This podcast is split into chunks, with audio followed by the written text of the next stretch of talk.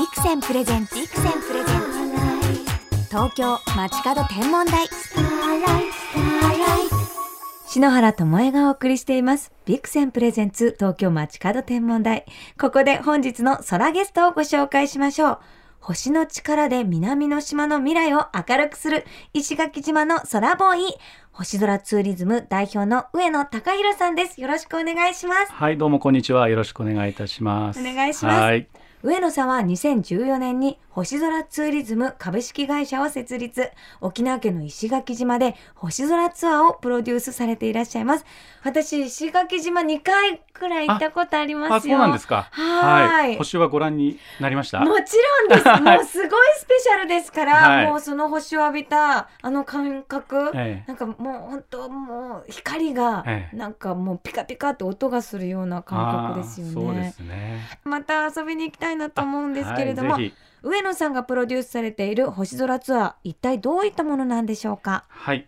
えー、日本一の星どころと言われている石垣島で星空浴ツアーというのをやっております。星空よくっていう星空よく浴びるような体験をしていただきたいという思いでですね、うん、はいやってあの皆さんに、えー、八重山の星を楽しんでいただこうというツアーをやっております、うん、今日お写真をお持ちいただいたんですけれども、はい。はいこれは360度星が見えるの？そうなんですね、うん、あの石垣島の中でも少しこう高台になった場所がありまして広大なもう畑が広がっているそのちょうどど真ん中にですね星を見るためだけに作った専用のスペース星空ファームというのを作りましてもう360度地平線なんですね。満天の星空がもう上から真横から全部取り囲むというようなそういった場所でまさに浴びるという。はいまさに体でもう浴びるというようなツアーをやっております。このお写真がすごくって、はい、もう青の色が違うというか、うん、夜空じゃなくてもう本当新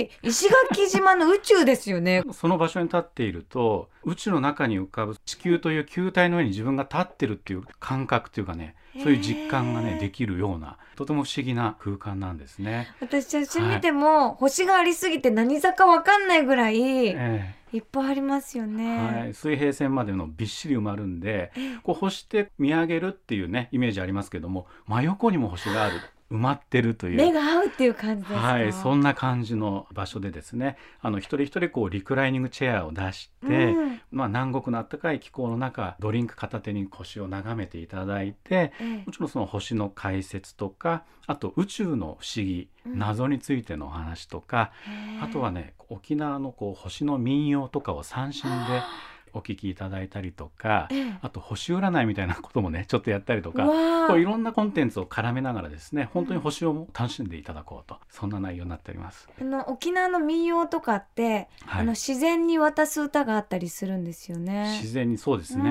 あの特にその八重山っていうのは、うん、星とともに暮らしてきた文化があるので、えー、農業をやるにしてもその漁に出るにしても星っていうのはこう目印になってたんですね。なのでその星にまつわる民話だったりえー、民謡がですねすごいたくさんあるんですね。私びっくりしたのが、その石垣島から船で行く時に船長さんがすごく星に詳しいんですよ。あれ北斗七星でカシオペアでって全部解説してくれて、篠原教えたかったのに どんどんどんどんお答えになって、本当に星を道しるべとして使っていたそうですね。うん、すね船乗りさんなんかも必ず星を目印にして航海をして、うん、農業でもですね例えばそのスバルっていうのをこうね、うん、えー、目印にして、スバルが5尺の角度まで上がってきたら種まきをしようと。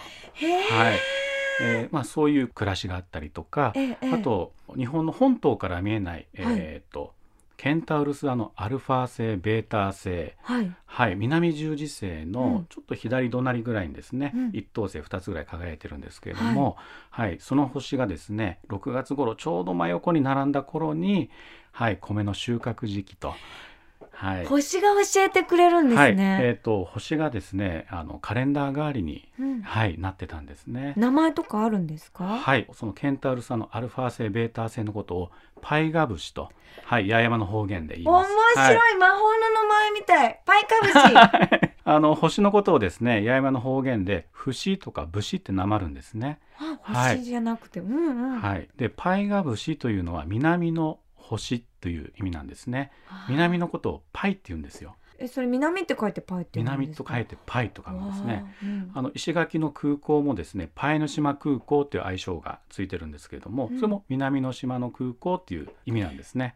はい。ーお勉強になる。嬉しい、ちなみに北極星はなんていうんですか？北極星は八重山の方言でニヌファブシと言います。ニヌパブシニヌファブシ。どうしてですか、はい。根の方角にある星っていう意味なんですね。うんあの根牛とらう十二支というのは方角を指します。うんで根の方角というのはもう北のことですね。へえ北極星のことはそういうふうに呼ばれておりニます。ヌファブシちなみに北斗七星はなんて言うんですか？西の七つ星。あ意外にそのままでも、えっと、北斗七星って北にあるのに本当だ、西の七つ西星実は八重山では北のことを西って言うんですよ。どうしてですか多分根の方角というのがなまったんじゃないかなと思います。北を西って言うんですか、はい。未だにあの島のおじおばは北のことを西って言いますからね。わああの道尋ねたと気をつけてくださいね。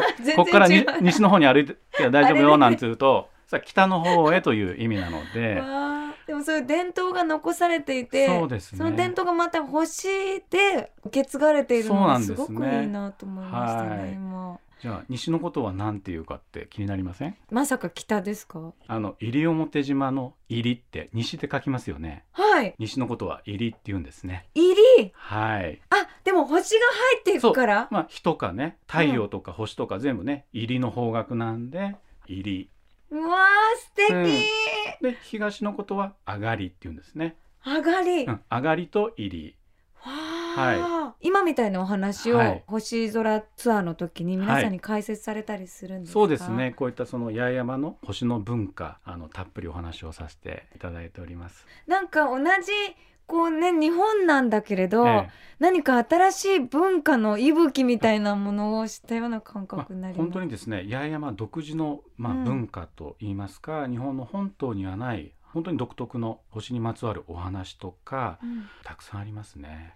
私あの星の本を書いた時に、はい。割と星の言葉が和名で残っているのが星の教科書。そうです。あ星空はいガイドにね生かしてます。うわありがとうございます、はい、参考にさせていただいてます。お力になれました、はい、あれすごくこう、あうん。の和名とかその日本独特のその文化っていうのが書かれてて、もう僕も勉強させていただきました。はい。でもあの残ってるのがやっぱ沖縄にすごく多いんですよね。あ、そうですね。でそれ以外はもうどんどんこう使わなくなって消えていってしまうっていう本もたくさんあって、うんうんだからその沖縄の皆さんって今も使っているっていうのがあるなと思いますよね星の。独自の言葉を。なんか残された星のこの伝説みたいなものを、うんがずっと今つないでいってほしいなっていうふうに思います。そうですね意外とやっぱりでも時代が進んでいくとですねうんやっぱり徐々にねうん薄れていくんですようね、ん意外と地元の人も「あそんな話あるの?」なんて言ってね、うんうんそんな感じなんですけどもこういった星空役ツアーをねうん通じたりとか後世に残していきたいなとは思っています。星空を浴びるなんだか本当にスペシャルな体験になりそうですよね。そうですねぜひはいいらしてください。ナンクルナイさん。東京 FM から篠原智恵がお送りしています。ビクセンプレゼンツ東京街角天文台星空ツーリズム代表の上野隆弘さんをお迎えしてお話伺っています。でも実は上野さん、東京のご出身なんですよね。そうなんですよ。なぜ石垣島で星空ツアーの会社を立ち上げられたんでしょうか。やっぱりうん。もともとあの星とか宇宙っていうのはもう大好きで、うんうん。あの東京でもですね狭いベランダで天体望遠鏡を出してですね、うん。木星とか土星とかアンドロメダ銀河とか観察したりとかへー。あとまあ正月になると家族でね、うん。八ヶ岳の方に行って、あの毎年その星の見えるコテージに泊まって星を見たりとか昔からあの好きだったんですね。で3年ぐらい前にニュージーランドのテカポというところに、世界はい。で一番星が見える場所と言われてます。えーそちらに行きまして、はい。もちろんその美しい星空にも感動したんですけれども、もう一つ感動したことがありましてその星を見に世界中から大勢の人が来てたんですね。もう大型バスを何台も連なってですね、もう日本から中国からうん。ヨーロッパから世界中の人が星を見うんにうん。来てるのをこう目の当たりにしてですねなんかすごい星ってこんなに人を引きつけるんだっていうかねこんな素敵なお仕事日本でも実現できたらいいなと思いましてそれで日本で一番星が美しいと言われる石垣島で星空ツーリズムという事業をスタートさせてしまいました。じゃあ日本のテカポになるように。はい、まさに、はい、目指して頑張っていきたいと思います。でもすっかり島人ですね。なんかそうですか？はい。なんかずっと島の方なのかなと思って。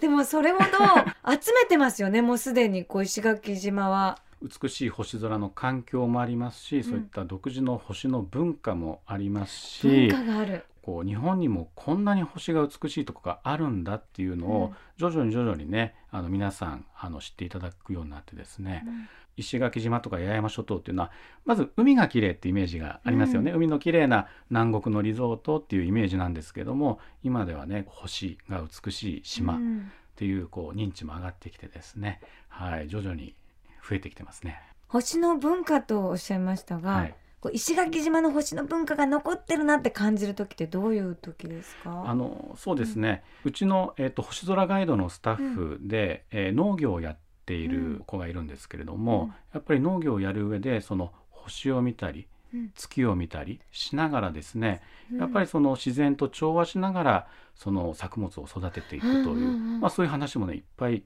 地元のスタッフからもね、うん。あの聞いてるんですね。普段すごく星が見える分なんか絶対輝いていて当たり前っていう存在なんですそうですね。あのいわゆるその生活に欠かせないものではあるんですけれどもそれがこうまあ当たり前なんですね。綺麗なのがね、なのでそのもう昔から美しいのは本当当たり前。えー そばにあるもの。そばにあるもの。生活に欠かせないもの。生活の中にあるもの。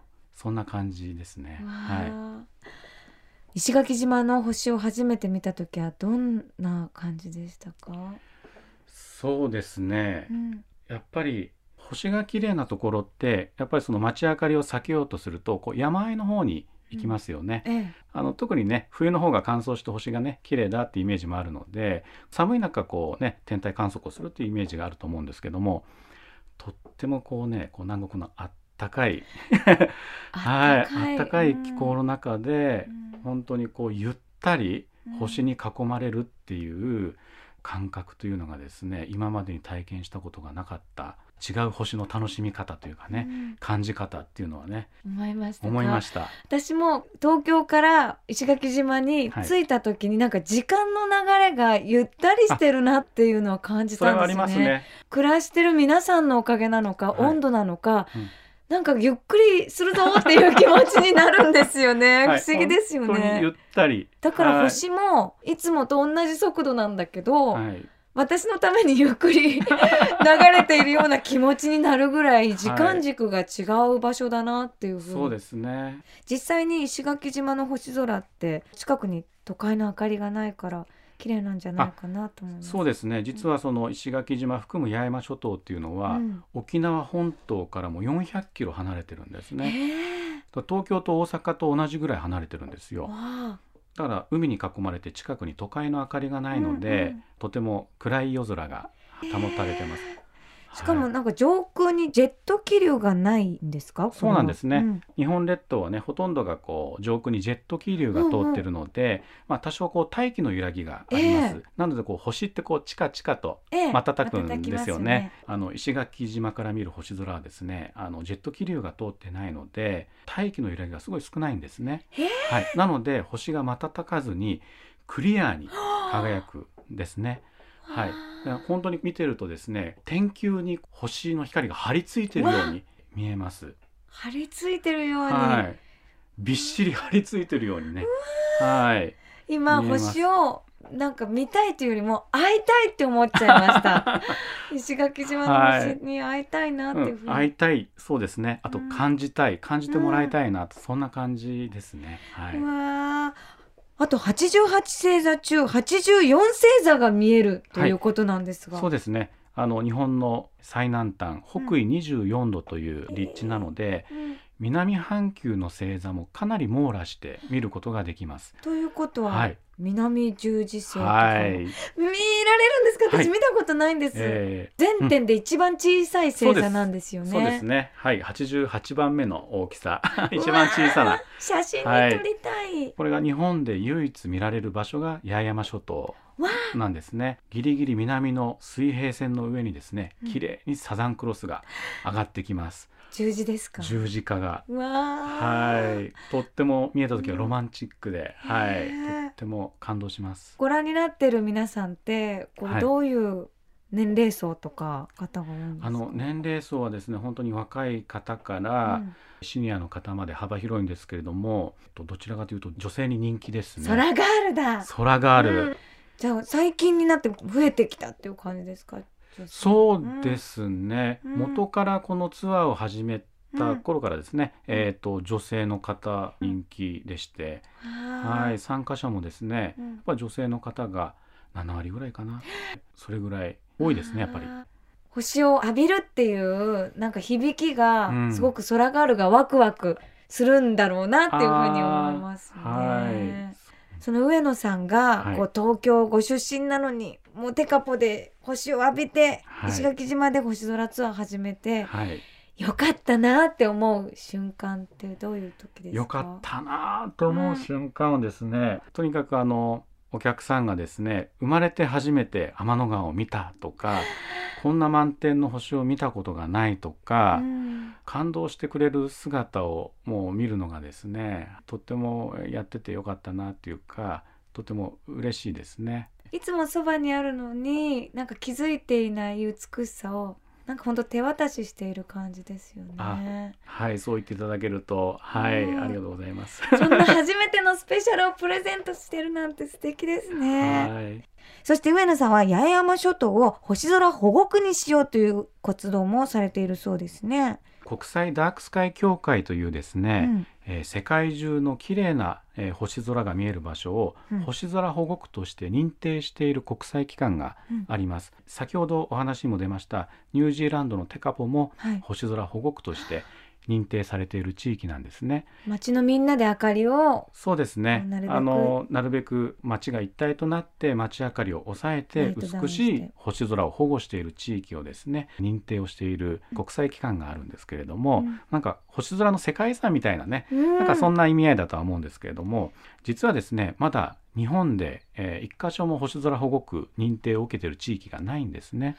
はい、えーそんな中で、えー八重山諸島を、えー日本で初めての、うん、えー星空保護区に認定してもらおうと、ええ。はい、そういった、まあ、活動取り組みもさせていただいております。はい、これがねもしね決まればテカポのようにたくさんの人がね そうですね。足を運んはい。でくださりそうですね。そうですね。もっとね、街が一体となって、うん。えーライトダウンというかですね、光害をなるべく抑えるような取り組みをしてですね、まだまだ時間はかかるかもしれないんですけれども、うんただですね、全島ライトダウンイベントっていうのをもう14年近くですね、毎年、へーはい、旧暦の七夕にやっているので、ええまあ、そういったこう認識はですね島の人、えー、とかなり持っていただいていると思うのでこれからより取り組みが進めば、星空保護区に認定されるんじゃないかなと思っています。応援しております。ありがとうございます。ねえ友達みんなでこう石垣島と空がある仲間と行きたいなっていうふうに思いあました。ぜひぜひそんな石垣島の満天の星空が満喫できるお祭りがあるそうですね。はい。うん。今ちょっとねあのお話しさせていただきましたが、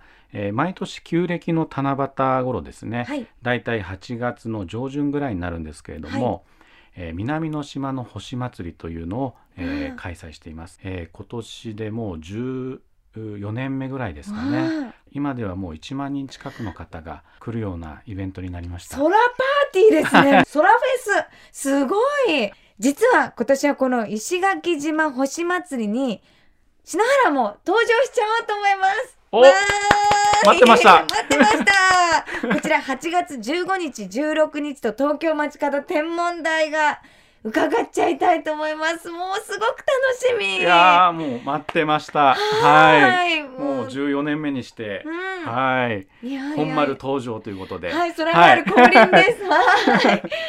わわあ、はい私何しようかなと思うんですけれども、はいなんか私の言葉で石垣島にお越しになった皆さんに、うんなんか星空レクチャーとかできたらいいなと思います。ぜひぜひ、うんあの星空のガイドをはいぜひしていただきたいなと思います。でもやっぱりこう星が見える場所でリアルな星をこう感じながら、うん。こう瞳と心に浴びながはらい、渡していくと、それってもうずっと忘れられない思い出になるなそううんですね。よ本当にそう思います。すごく楽しみです。はい。でもその地元の皆さんの星をどう愛しているかっていうお話も何か星でコミュニケーションできたらいいなそうですね。いいでですね。なんか地元の方がね星とどういうふうに暮らしてるのかなんて、ええ。はいとってもいいと思います。そういう話もねぜひねあのできたらと思いますね。はい。このラジオを聞いてる皆さんが石垣島行ってみようって思った時に何かこう持っていくものとかはい。何かおすすめのものとかありますか？持っていくものですか、うん、はい。本当に石垣島ってあったかい場所なので、うん。はい、えー短パンサンダル T シャツ一つで星が楽しめる 場所となっております。楽しむ気持ちを持ってそうですねお越しになってください、はいということですね、はい、8月15、16日と東京町角天文台が石垣島星祭りに参加します。ぜひ皆さん楽しみにしていてくださいね。詳しい情報は今後番組の中で発表していきますよ。さて、上野さんとお話ししてきましたが、もうお時間となってしまいました。最後にこの番組をお聞きの空がある空ボーイに一言メッセージをいただいてもよろしいですか？はい、えーこの日本にも世界屈指の美しい星空が沖縄県八重山諸島にあります。ぜひ一度星を浴びる体験をあのしに来てください。あの石垣島の星空の下でいつでもお待ちしております。星空に包まれましょう。本当に素敵なお話どうもありがとうございました。本日のゲスト、星空ツーリズム代表の上野隆弘さんでした。石垣島で会いましょう。はいありがとうございます星を見たくて買った双眼鏡だったが昼間もいろんなシーンで活躍してくれる。サッカー観戦。その同じ競技場でのライブ。やっぱりこれだけ広いと双眼鏡がいいよねと感心していたら当たり前だと友達に言われた。でもその友達は双眼鏡で星を見ることを知らなかった。そうか双眼鏡が活躍する場を作るのは私たちなんだ。双眼鏡のビクセン。ビクセンプレゼンツ東京街角天文台。まもなくお別れです。本日は星空ツーリズム代表の上野隆弘さんにお越しいただきましたが、こう島の星を守るっていうことは、島の自然を守るっていうことにもつながるからすごくいいなと思ったんですけど、上野さんのこう、島言葉が、私、青ヶ島のこう血が入ってるので、なんかすごい耳馴染みがいいというか、やっぱ島を愛す方の声って、なんかすごく本当に輝く星のように優しいなっていうのを感じましたね。私、石垣島は今度で3度目になるんですけども、極上ですよ。8月15日、16日の南の島の星祭り、お盆休みの旅行先、石垣島を候補にしてみてはいかがでしょうか。上野隆弘さん、どうもありがとうございました。さて、ここでサッカーと星にまつわる素敵なイベントのお知らせです。来月7月11日土曜日、川崎市の轟陸上競技場にて行われます J リーグ川崎フロンターレ対 FC 東京。川崎と東京という多摩川を挟んで対決する両チームの戦いですが、今年は七夕にということで、ついたタイトルが天の川クラシコ。それにちなんで星とサッカーにまつわる多くのイベントが開催。そこに空がある篠原も参加させていただきます。これサッカーと星って面白いですよね。7月11日の試合前午後4時からのトークショー。こちらに東京 FM クロノスのパーソナリティ中西哲夫さんと東京街角天文台の篠原がサッカーと星空にまつわるトークセッションを行います。こちらのテーマは星空とサッカーと私。これどういうテーマにね、ね、物語になるのか私も楽しみなんですよ。このトークショーはどなたでも無料でご覧いただけますよ。そしてここでプレゼントです。トークショーの後に行われる7月11日川崎フロンターレ対 FC 東京戦のチケットを5組10名の方にプレゼントいたします。ご希望の方は番組公式ページのメッセージフォームにサッカーチケット希望と書いて送信してください。締め切りは19日金曜日到着分まで。当選者は番組サイト上で発表いたします。星とサッカーの異色のコラボ。ぜひ足を運んでみてくださいね。これサッカー好きで星に興味があるっていう方もね、ぜひ参加していただきたいなと思います。では、篠原からこの時期の星空インフォメーションお届けしましょう。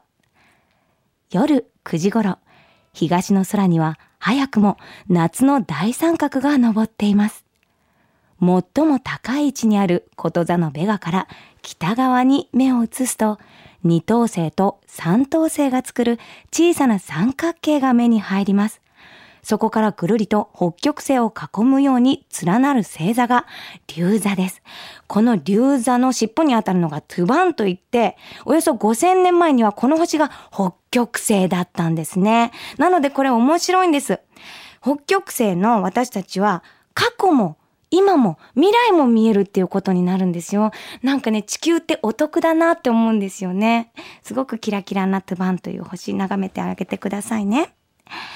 それでは素敵な星空ライフをお過ごしください。東京 FM ビクセンプレゼンツ東京街角天文台。ここまでの相手は篠原智恵でした。また来週のこの時間、星とともにお会いしましょう。